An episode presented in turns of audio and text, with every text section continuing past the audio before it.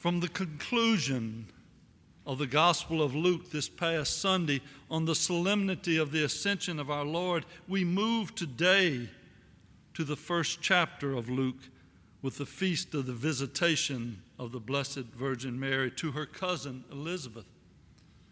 Today falls between the solemnities of the Ascension and that of Pentecost, our celebrations of the Lord's return to the Father and his sending of the Holy Spirit to strengthen us as his disciples.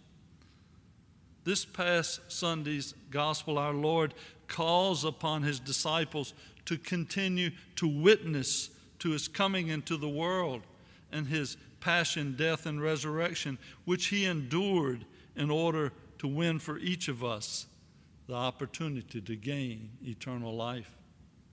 However, he warned his, the disciples not to go forth to continue their witness of his mission until they have received the promise of the Father, that is, the Holy Spirit, whom he would send upon them. There is no greater witness to Christ's mission than that of the Blessed Virgin Mary. Having been set apart from the moment of her immaculate conception with the fullness of grace, Mary was filled with the Holy Spirit and ready to go forth as the foremost witness to her Son to proclaim the greatness of the Lord.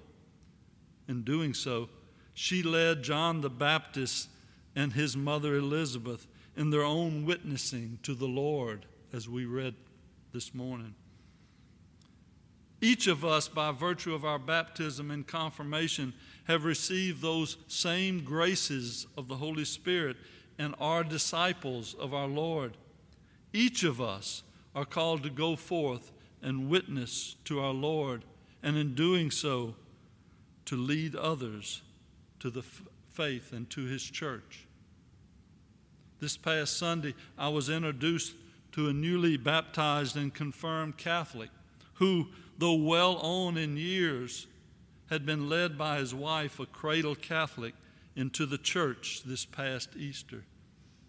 My comment to him was, All in God's time, and he affirmed that.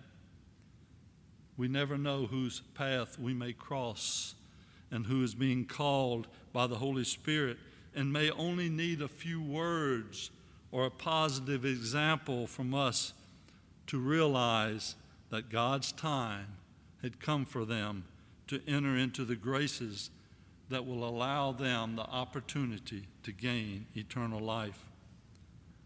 We should always be prepared to witness to the faith. Pray for us, O Holy Mother of God, that we may be worthy of the promises of Christ.